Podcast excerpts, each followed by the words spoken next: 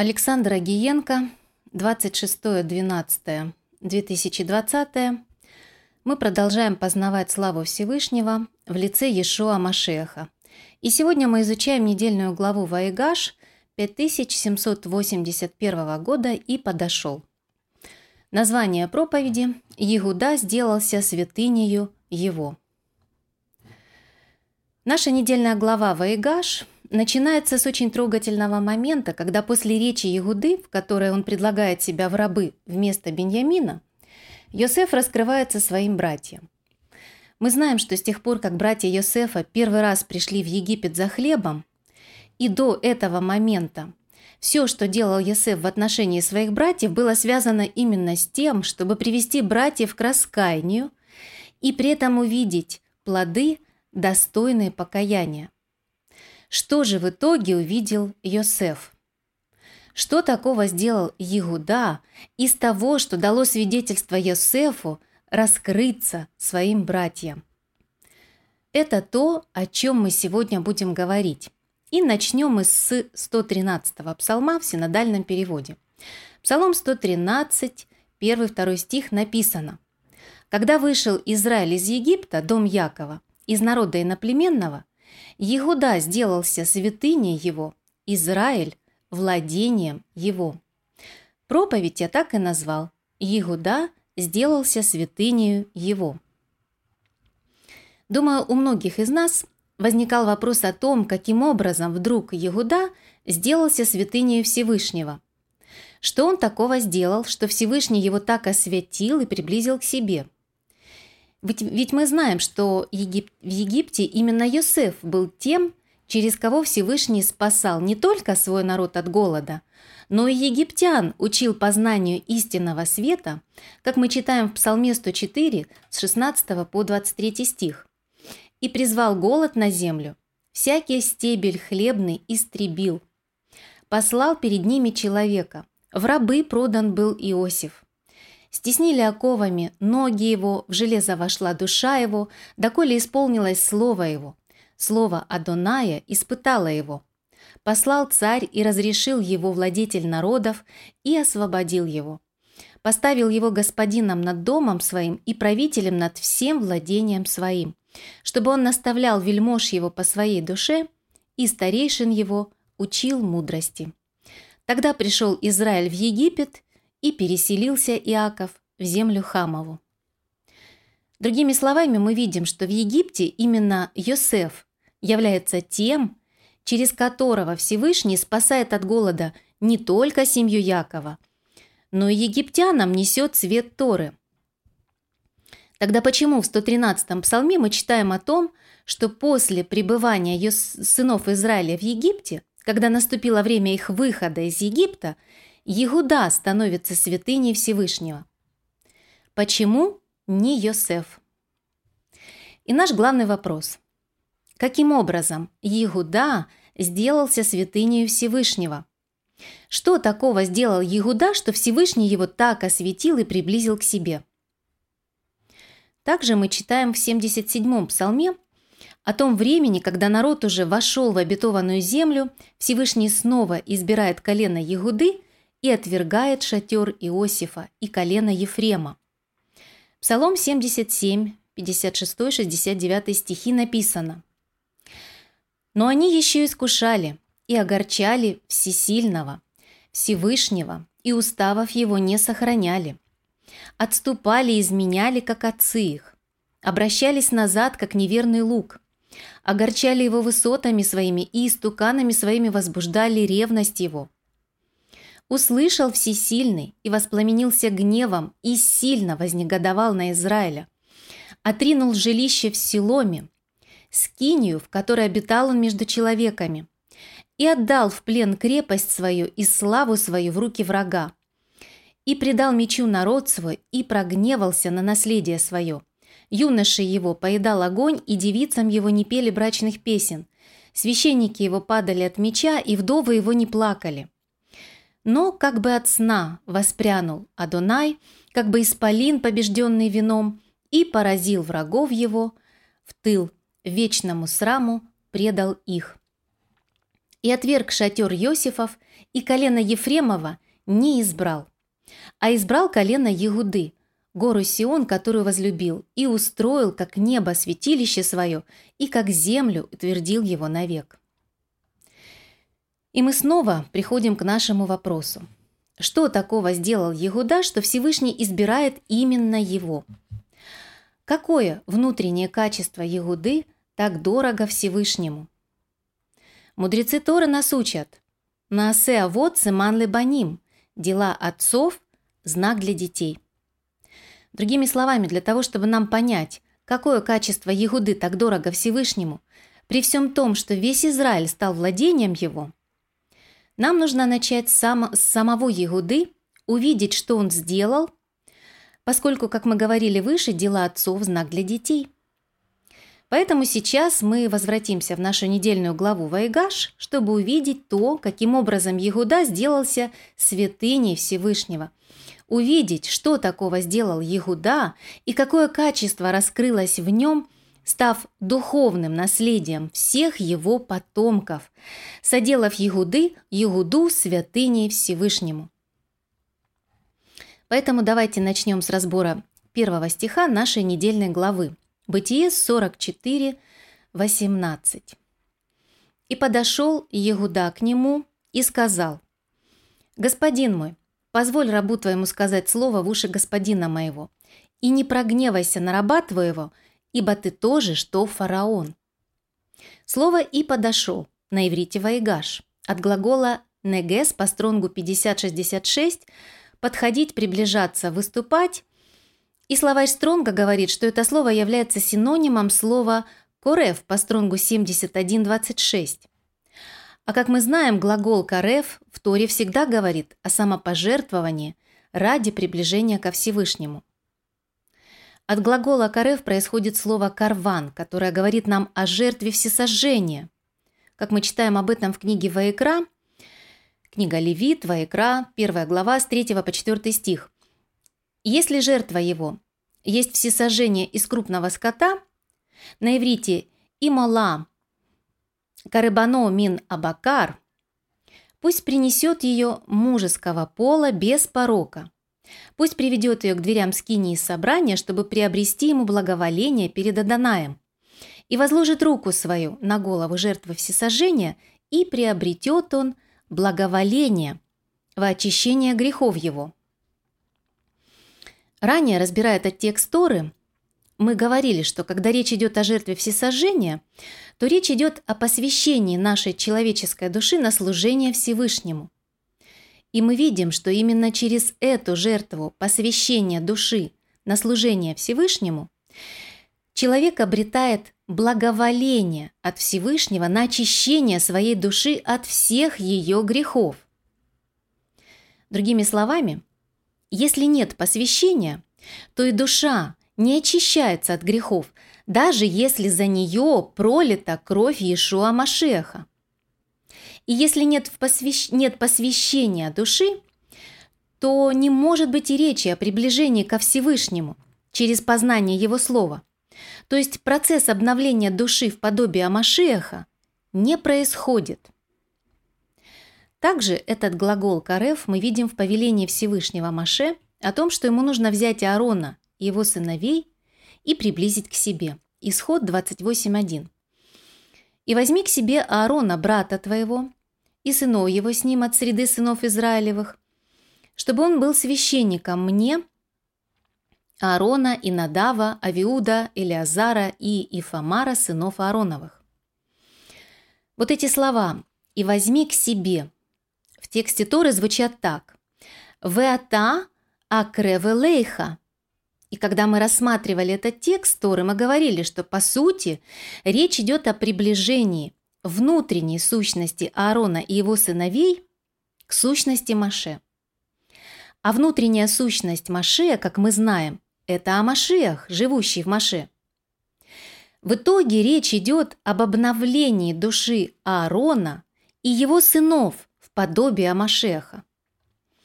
Другими словами, начало нашей недельной главы «Вайгаш» указывает нам на те духовные процессы, которые в этот момент происходят внутри самого Ягуды.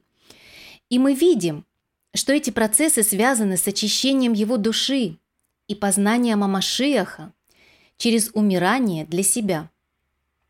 Давайте посмотрим, что нам говорит Тора об этом. Бытие 44.18. «И подошел Егуда к нему и сказал, «Господин мой, позволь рабу твоему сказать слово в уши господина моего, и не прогневайся на раба твоего, ибо ты тоже, что фараон». И значение слова «ваегаш» мы уже разобрали выше и поняли, что речь идет о самопожертвовании. Вот что нам говорит об этом поступке Егуды комментарий из Торы Санчина. «И подошел к нему бесстрашно и решительно». Егуда сознает, что это последняя возможность попытаться не только избавить раба от брата от рабства, но и сохранить жизнь отца – ведь если Яков узнает, что со вторым сыном Рахели случилась беда, он умрет от горя. Давайте попробуем понять, в чем решимость и бесстрашие Егуды. Вы когда-нибудь слышали, чтобы простой человек мог противоречить царю после того, как тот объявил свое решение? В древнем мире, в том числе в Египте, за такие вещи людей просто казнили. Тем более, что стихом раньше Егуда уже сказал слово правителю Египта, сказав, что Всевышний нашел неправду их, и поэтому он и все его братья вместе с Беньямином готовы остаться рабами в Египте. И тогда правитель Египта, выслушав Егуду, объявил свое решение. Давайте еще раз прочитаем конец предыдущей недельной главы.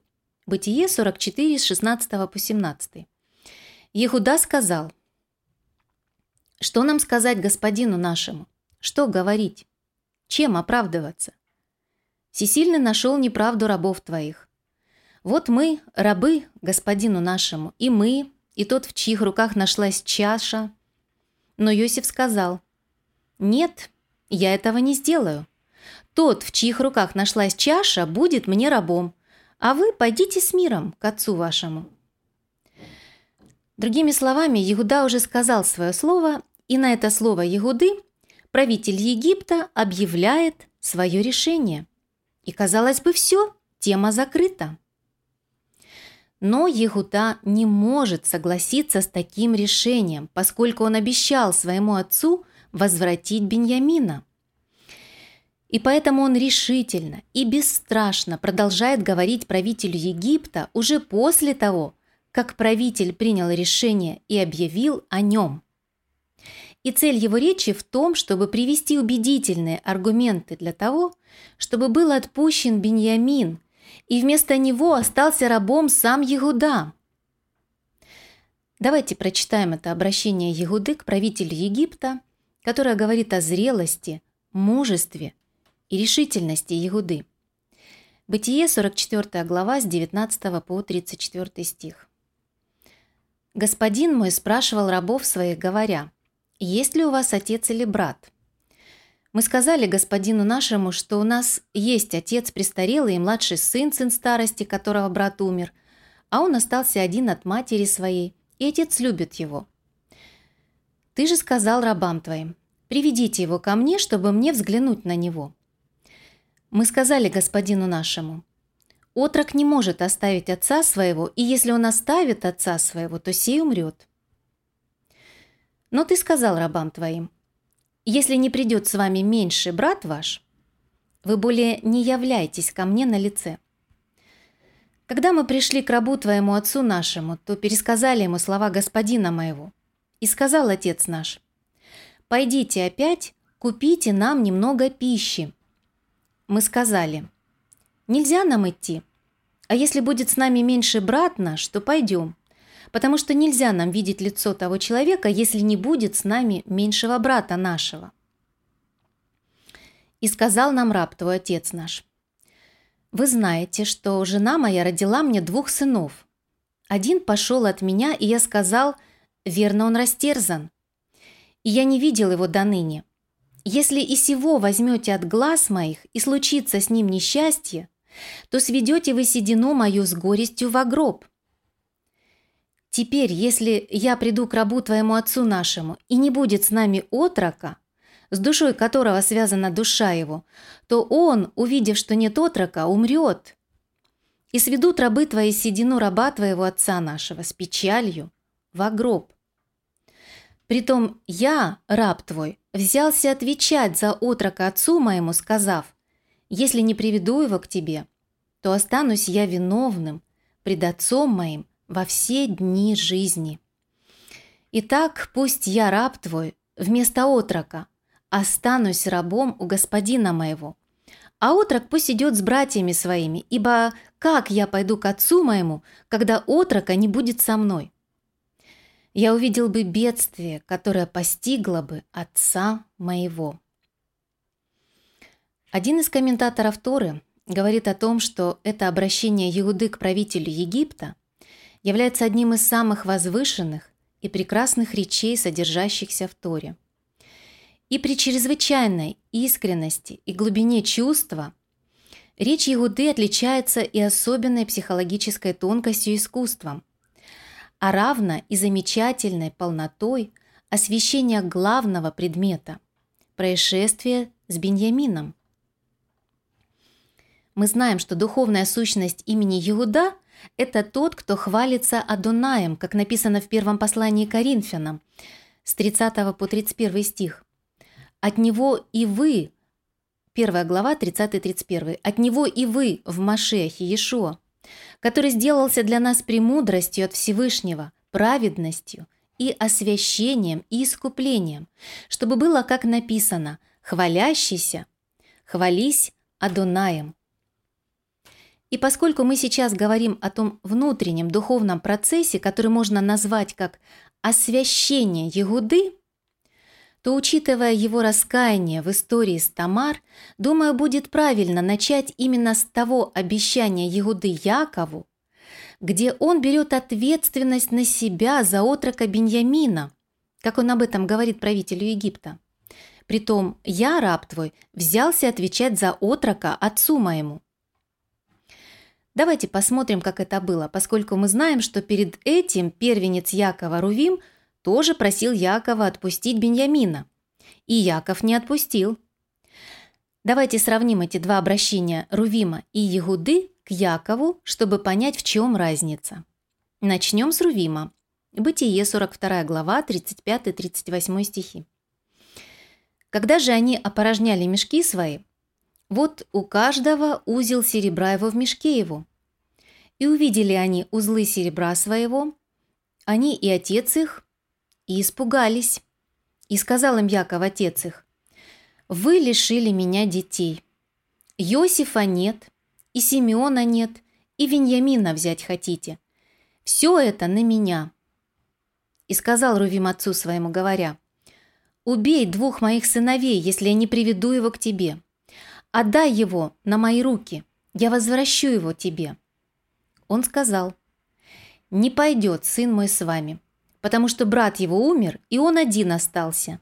Если случится с ним несчастье на пути, в который вы пойдете, то сведете вы седину мою с печалью в гроб. Мы видим в предложении Рувима полное несоответствие тому, что беспокоит Якова. Яков говорит, «Вы лишили меня детей, Иосифа нет, Симеона нет, и Веньямина взять хотите, все это на меня». И это говорит о том, что Яков любит Симеона так же, как Иосифа и Беньямина, и несет ответственность за них. А Рувим говорит, если он не приведет обратно Беньямина, то тогда Яков может убить двух сыновей Рувима. Другими словами, Яков потеряет не только Йосефа, Симеона и Беньямина, но еще и двух своих внуков. И это совсем не то, чего хочет Яков. Главное желание Якова, как и любого другого отца, любящего своих детей, чтобы все его дети и внуки были живы и здоровы, и все вместе служили Всевышнему. И когда голод стал усиливаться, и уже стоит вопрос выживания всей семьи Якова, Яков понимает, что у него нет другого варианта, как отпустить Беньямина в Египет вместе с братьями. И вот здесь начинает раскрываться качество Егуды, которое сделало его святыней Всевышнего. Это готовность взять на себя ответственность за спасение всей семьи Якова и готовность к самопожертвованию. Давайте прочитаем, как это было. Бытие 43 глава, 8-9 стихи написано. «Иуда же сказал Израилю, отцу своему, «Отпусти отрока со мной, и мы встанем и пойдем, и живы будем, и не умрем, и мы, и ты, и дети наши. Я отвечаю за него, из моих рук потребуешь его. Если я не приведу его к тебе и не поставлю его пред лицом твоим, то останусь я виновным пред тобой во все дни жизни». Здесь мы видим готовность Игуды взять на себя ответственность за своего брата Беньямина ради спасения всей семьи Якова. И это отзывается в сердце Израиля, потому что он отпускает Беньямина. И поскольку Тора раскрывает нам замысел Всевышнего по сотворению человека по образу и подобию его, то, глядя на то, какие процессы происходят внутри самого Егуды, от того момента, когда Йосефа бросили в яму, и до этого момента, когда Егуда готов взять ответственность за себя, на себя за своего брата Беньямина, ради спасения всей семьи Якова, мы начинаем видеть, что именно это качество ответственности за семью Якова и самопожертвования ради своего ближнего выводит Егуду на царство над Израилем и делает его святыней Всевышнего. Если к этому прибавить тот факт, что сам Иешуа Машех, будучи корнем и потомком Давида, смотри Откровение 22.16, также является корнем и потомком Егуды, то можно сказать, что проявление качества ответственности за народ и готовность пожертвовать собой ради своего ближнего и есть свидетельство природы Амашиаха в Егуде. Именно это качество проявилось в Иешуа Машехе, когда он пришел в этот мир, чтобы отдать свою жизнь не только за погибших овец дома Израиля, но чтобы спасение его простерлось до краев земли, как написано о нем у пророка Ешаягу, Исайя 49, 5, 6. «И ныне говорит Адонай, образовавший меня от чрева в раба себе, чтобы обратить к нему Якова, чтобы Израиль собрался к нему. Я почтен в очах Адоная, и Адонай мой – сила моя». И он сказал, «Мало того, что ты будешь рабом моим для восстановления колен Иаковлевых и для возвращения остатков Израиля, но я сделаю тебя светом народов, чтобы спасение мое простерлось до концов земли».